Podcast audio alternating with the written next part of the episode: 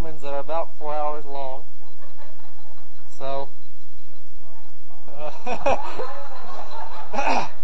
um, I, I'm going to stay out of that. I'm going to stay out of that. Um, uh, my name is J.C. Buckles. Uh, I live in Lebanon. Uh, it's just up the interstate a little ways. And uh, I'm going to SBU. Um, uh, their intercultural study. Uh, I'm in that program. It's basically an international missions program, and I'm also uh, doing business. Um,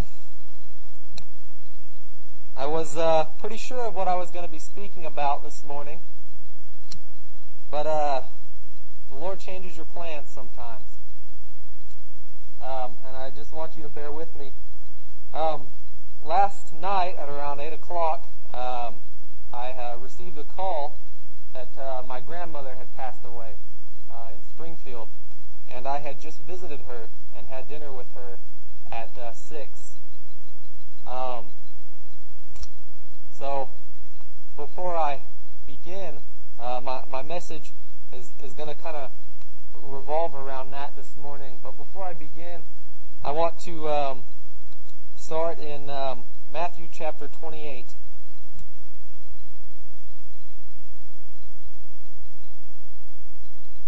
verse 18.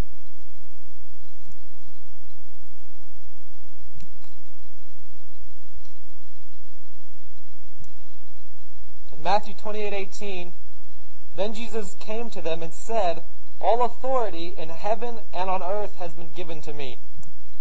Again, then Jesus came to them and said, All authority in heaven and on earth has been given to me. So when I read that, I read that My God has all authority. And I want you to say that with me. One more time. Okay. That means that when I read that, the Lord has authority over all of the rulers, over all of the presidents, over the prime ministers, over the dictators, over every single living man and woman and child that draws breath. The Lord has authority over all of nature. He has authority over life and death, over sickness and health. He has authority over heaven and hell. He has authority over every situation in our lives. He has authority to judge and extend mercy. He has authority over every kingdom, every ruler, every principality that uh, the Bible speaks about in this dark world. He has the authority over the present and the future. So I want us to put our minds in the right state this morning. We need to realize that whatever happens, the Lord still has authority. Whatever we might be going through, God still has authority over that situation. I realize that there's a lot of people uh, on your prayer list. Um, and I want you to know the Lord has authority over those situations. I have a story that I want to share with you. Everywhere I go, I share stories about where I, I have been on the mission field. Because I believe that after you go to the mission field, and when you come back to the people in your home, you should share with them the stories about the things that you saw God do. And this is just one story of many. I could talk I could talk for a couple hours about the places I've been and the things that I've seen the Lord do. But this is a story that I want to share with you because it demonstrates to me that no matter where I am, no matter what I'm doing, no matter what has happened in my life, the Lord still has authority over that. I was in Panama this past May, in the country of Panama. And in the country of Panama, I was uh, with a group, and we were going around the streets, and we were presenting the gospel uh, to the people through a drama. And uh, the drama tells the story of the Bible from the uh, the uh, fall of man, um, the plan of salvation, and it basically is just a way, a simple way that we can share the gospel with the people.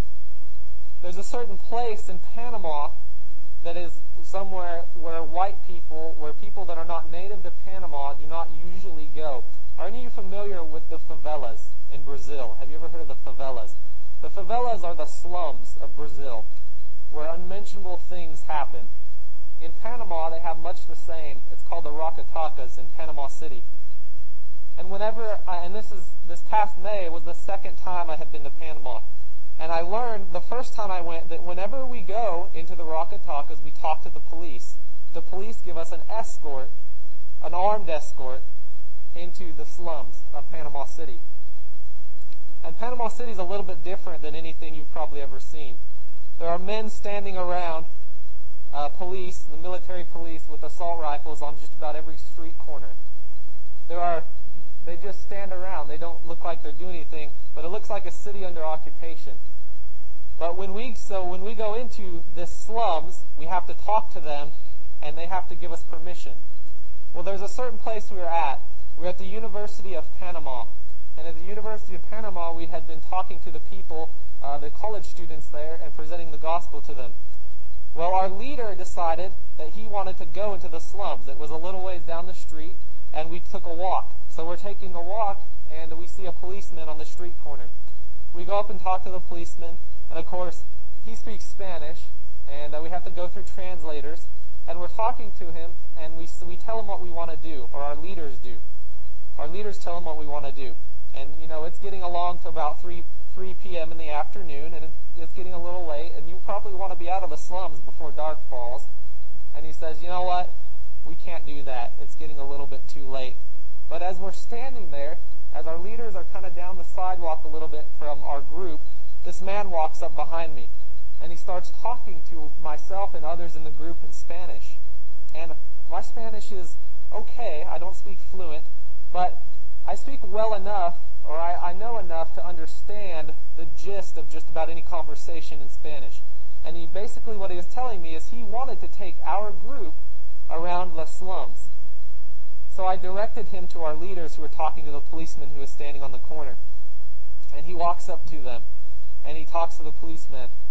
And after a little bit of conversation, the policeman lets us go. And he says, Sure, you can go with this man. But here's the thing about this none of our leaders who have been to Panama before have ever seen this man. None of our translators who live in Panama City have ever seen this man. I have never seen this man before. No one in our group has ever seen this man before.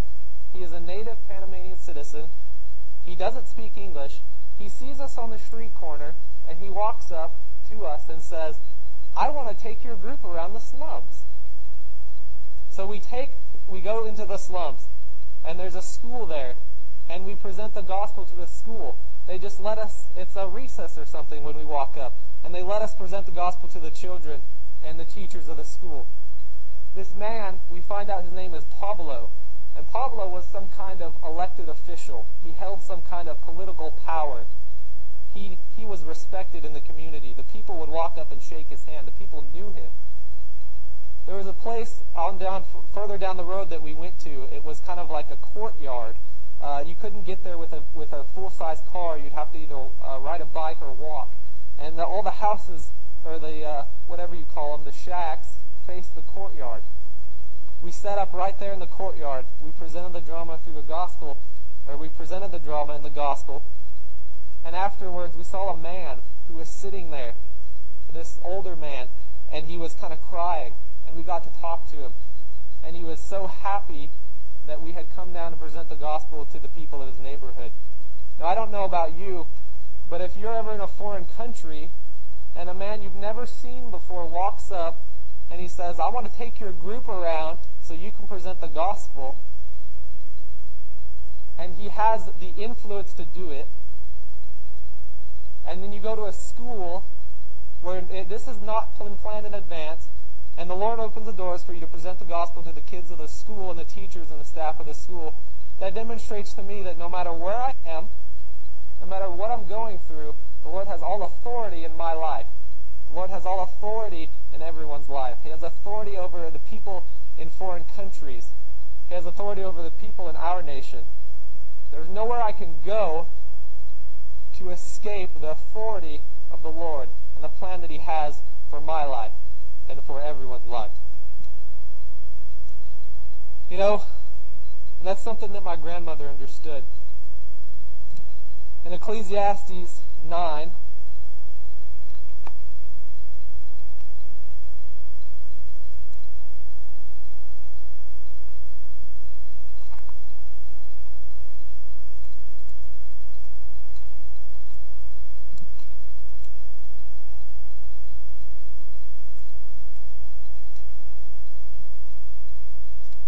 verse 12. Moreover, no man knows when his hour will come, as fish are caught in a cruel net, or birds are taken in a snare, so men are trapped by evil times that fall unexpectedly upon them. Like I said, I, I, I had just visited my grandmother yesterday at six in, in the in the evening. I had dinner with her. She seemed just fine. Um, she she had recently been a car wreck with my grandfather, and they were recovering um, they both had some broken bones, and they were uh, recovering separately. But my grandmother was in a nursing home uh, south of Springfield, and I had just come down for the day with my mother, her daughter, to visit. And uh, I left, and I got a call about eight or, that um, she had passed out, and that um, she had gone to the hospital. And then I got another call. My my dad called me at 10 died and uh, we found out that she had she probably died before they ever got her to the hospital. But I was thinking about that, and there's a couple things that I believe um, I have to do now. The first thing is I have to decide what I believe. You know, it's easy to read in the Bible what the Bible says about uh, life and what the Bible says about death, but when a situation comes up where you have to apply that to your life, it's hard. So this is a time where you have to decide what you believe. Where you have to decide if what's written in the Bible is actually true to you or not. And I think it is. So I think what I should do, because I know that our separation is only temporary. Our separation is, is only for a short time. Our separation with our family is only for a short time. So I think that I can rejoice in a life well lived. We're going to mourn her departing. We're going to miss her. The family certainly lost its best cook. But I think that that we can take joy that she understood that this life was passing. That she understood, um, and this is this has been hammered home to me that when you die, there's only one distinction in your life that's really going to matter. It's whether you're saved or not. This is something that I've thought about for a long time. It doesn't matter who you knew. It doesn't matter what positions you held. It doesn't matter how much money you have. It says right here, moreover, no man knows when his hour will come. It does not matter Those, those things, they do not matter. When you die, you leave them all behind. My grandma knew her final resting place. She had a hope beyond death. Most importantly, I believe that uh, she understood Romans 14, verse 8.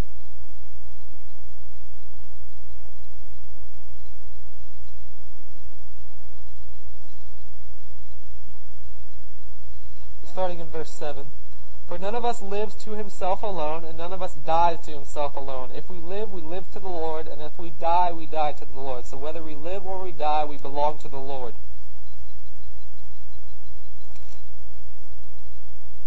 In her living, she lived to the Lord, and in her death, she died to the Lord. I want to turn now to uh, part of what was my originally prepared message in John chapter 9. I know we're moving around a little bit.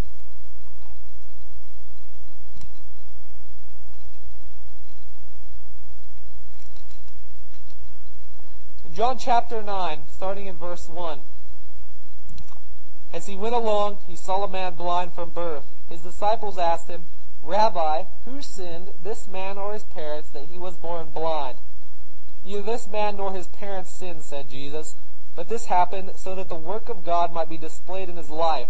As long as it is day, we must do the work of him who sent me. Night is coming when no one can work. While I'm in the world, I am the light of the world. Having said this, he spit on the ground, made some mud with the saliva, and put it on the man's eyes. Go, he told him, wash in the pool of Siloam. This word means sent.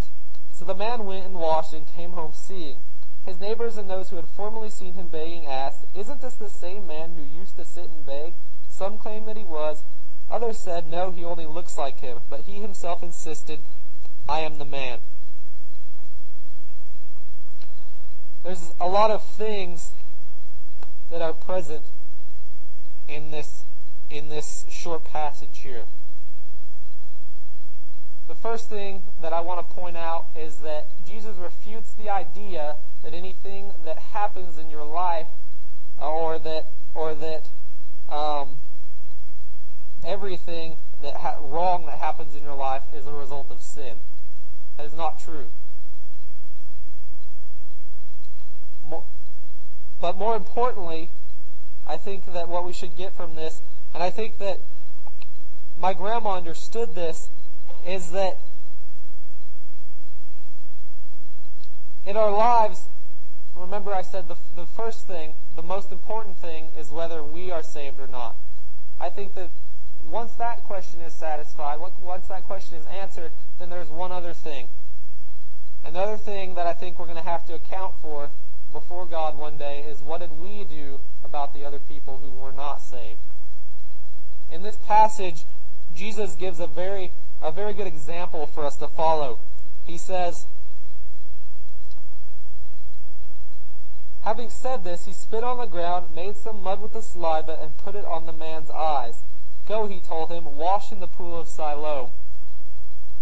I don't know about you, but have you ever sat down and picked up some dirt and spit so much spit into it that you could make a mud ball to plaster on somebody's eyes?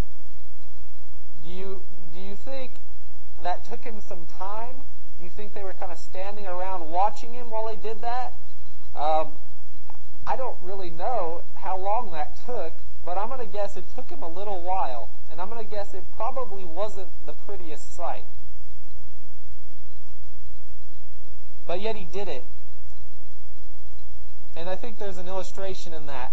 After he got done plastering the man's eyes with the mud and the spit, what do you think happened to his hands?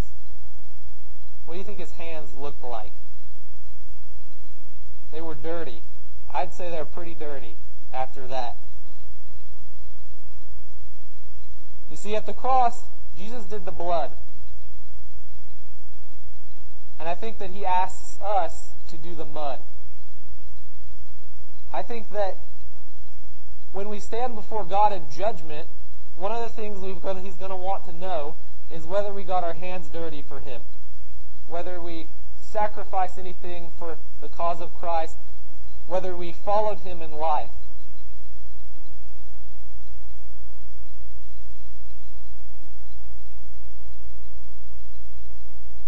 This is difficult for me to say because um, it's convicting. It convicts me on occasion, um, and I know that uh, there's people in every church who it will probably convict. But there are two kinds of, I believe there are two kinds of Christians. Given by this illustration, I believe that we can say there are two kinds of Christians. They're the sit types and the spit types.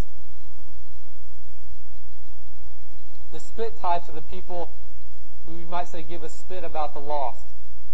And then there are the sit types who sit in the pew and never leave that position. And I've been guilty of it.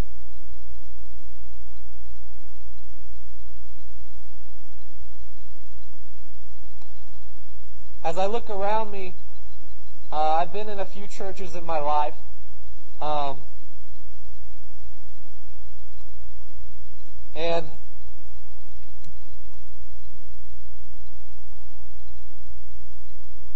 one of the things that I can say is that as I look at the churches and then I look at our uh, the direction that our nation is going, I see a correlation.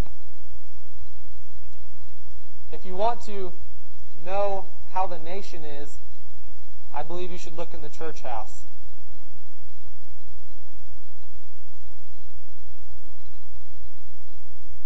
In verse 6, having said this, he spit on the ground, made some mud with the saliva, and put it on the man's eyes. Go, he told him, wash in the pool of Siloam. This word means sent. So the man went and washed and came home seeing. At the pool of Siloam, at the pool of sent, I don't think that that's a coincidence that it was the pool of sent because Jesus did the blood at the cross. And after he did the blood, he sent us. In Matthew 28, and, uh, and what we are just reading, it's the Great Commission. He says, Therefore go and make disciples of all men. Go and make disciples of all men, baptizing them in the name of the Father, and of the Son, and the Holy Spirit, and teaching them to obey all of the things I have commanded you.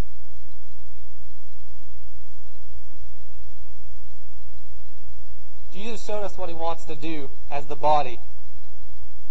He wants us to get our hands dirty for him. That looks different in everybody's life. That looked different in my grandmother's life. That's going to look different in my life than in your life. That's going to look different in your neighbor's life. I don't pretend like I know what it's going to look like in your life or that I can stand in judgment of that because I can't and I'm not going to. In 1 John 4:19 it says, "We love because he first loved us." I'm going to go ahead and turn there.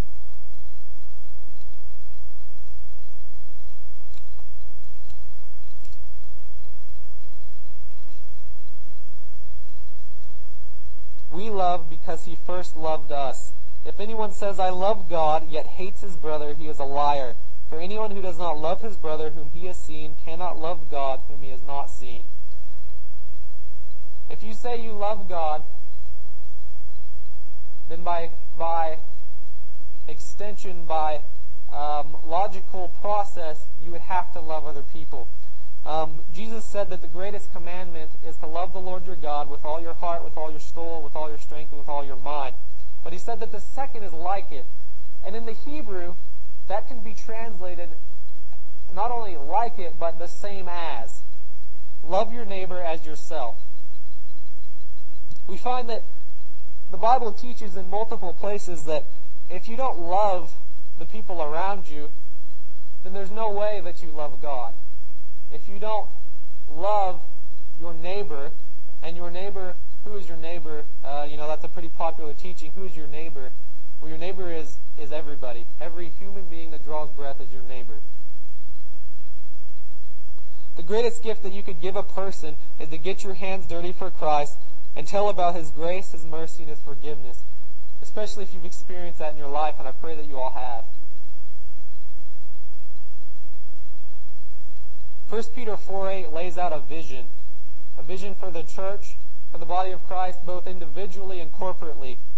1 Peter 4 8 says, Above all love, for love covers a multitude of sins.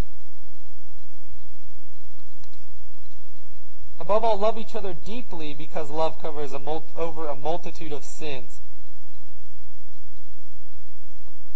That is the vision for the church. The church house, I believe, is a place where people should be able to come, broken people, guilty people who should be able to come and receive forgiveness. I believe that there's only one difference between most of us sitting in the church house and most of us on the outside. And the difference is that we're forgiven sinners and the people on the outside are not.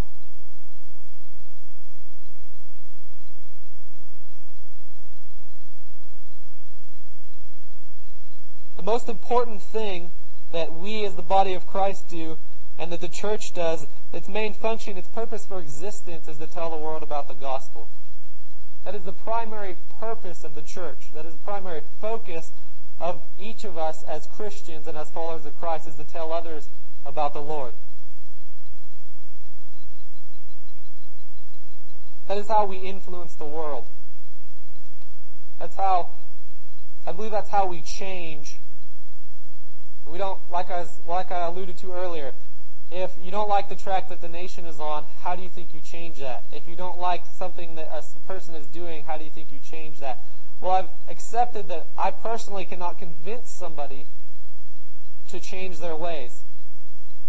I believe that the only way you can truly get somebody to change, the only way that someone will change their mind is by letting God do it. That's the only way. So we should follow Christ's example in 1 Peter 4 8. Above all, love each other deeply because love covers over a multitude of sins. And we're all sinners. I am.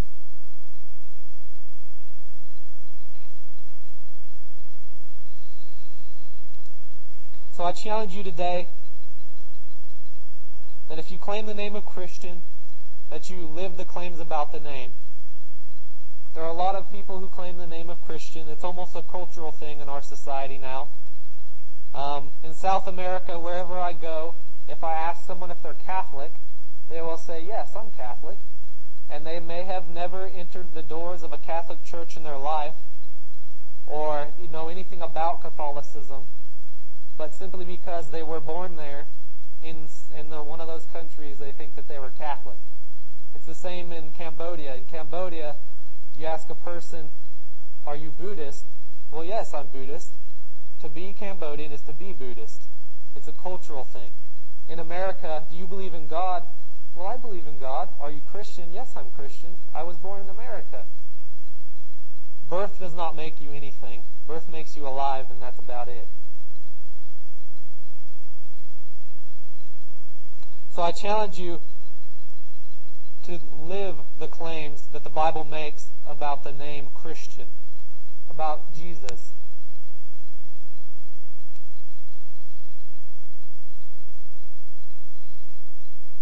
I think this is something that my grandma understood. And I think that this is the best way that I can honor her memory is by challenging others to live as I have, see, as I have seen her live. in 1 Corinthians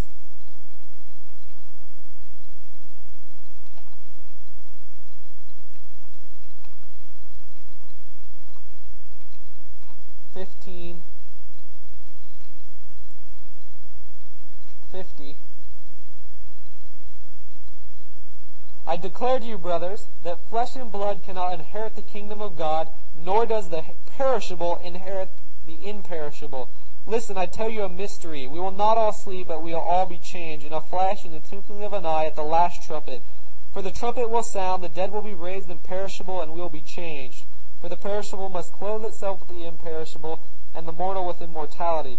When the perishable has been clothed with the imperishable, and the mortal with immortality, when the saying that is written will come true, death has been swallowed up in victory.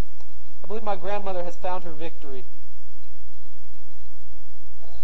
Where, O death, is your victory? Where, O death, is your sting? You know, it's an uncomfortable reality for me, especially being as young as I am, to uh, think about my. I'm only a heartbeat away from eternity.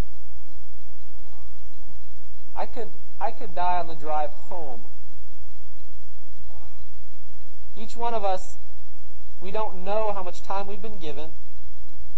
We don't know when our last breath is coming, when our last heartbeat is. We don't know if we're going to live to see tomorrow. That's why I think it's important that today, if you haven't done something accepting Christ, that this would be the day that you would do it. And the second thing is, if your hands aren't dirty for the Lord, I pray that you would seek Him and find Seek His will in your life and find the way that He wants you to serve the kingdom. Because He has a place for each of us in His kingdom.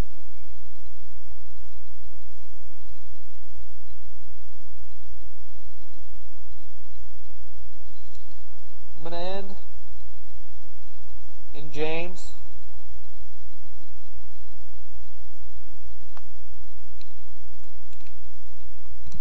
Fourteen.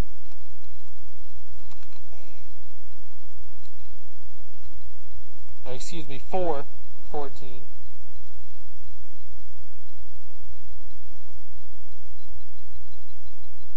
Why do you, why? You do not even know what will happen tomorrow. What is your life? You are a mist that appears for a little while and then vanishes.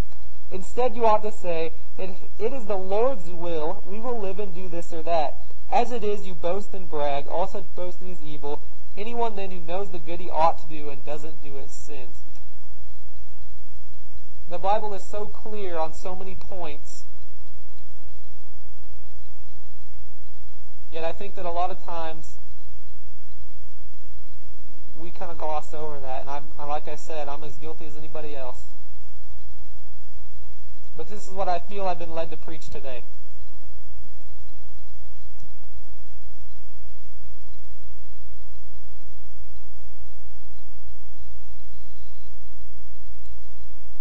So if there are any of you who would like to accept Christ, or if there's any of you who would need to seek the will of the Lord in your life, and you haven't been doing that, then I would invite you to um, come up and do that. That today would be the day that you do that. So uh, let us pray. Uh, Lord, I just thank you for this day. I thank you for the hope that we have in uh, life after death. I thank you that um, uh, as we read in your word that you have already claimed the victory over death. I thank you that um, those who uh, die in you, Lord, our separation is only temporary. That we will be, uh, that we will uh, join them later, Lord. I just pray today that if any of these people have not accepted you as their Savior, that today would be the day that they would do that. I just pray um, that whatever situations they're facing in life, uh, I know that uh, they said there's many uh, those who are sick, many on their prayer list. I just lift all those up to you, Lord. I just pray that your will uh, would be at work in each of those situations, and that your glory would be shown through those situations, Lord, in whatever way that might be. I just pray um, that you would convict each of us in our hearts as we need to be. And I just ask these things in your name.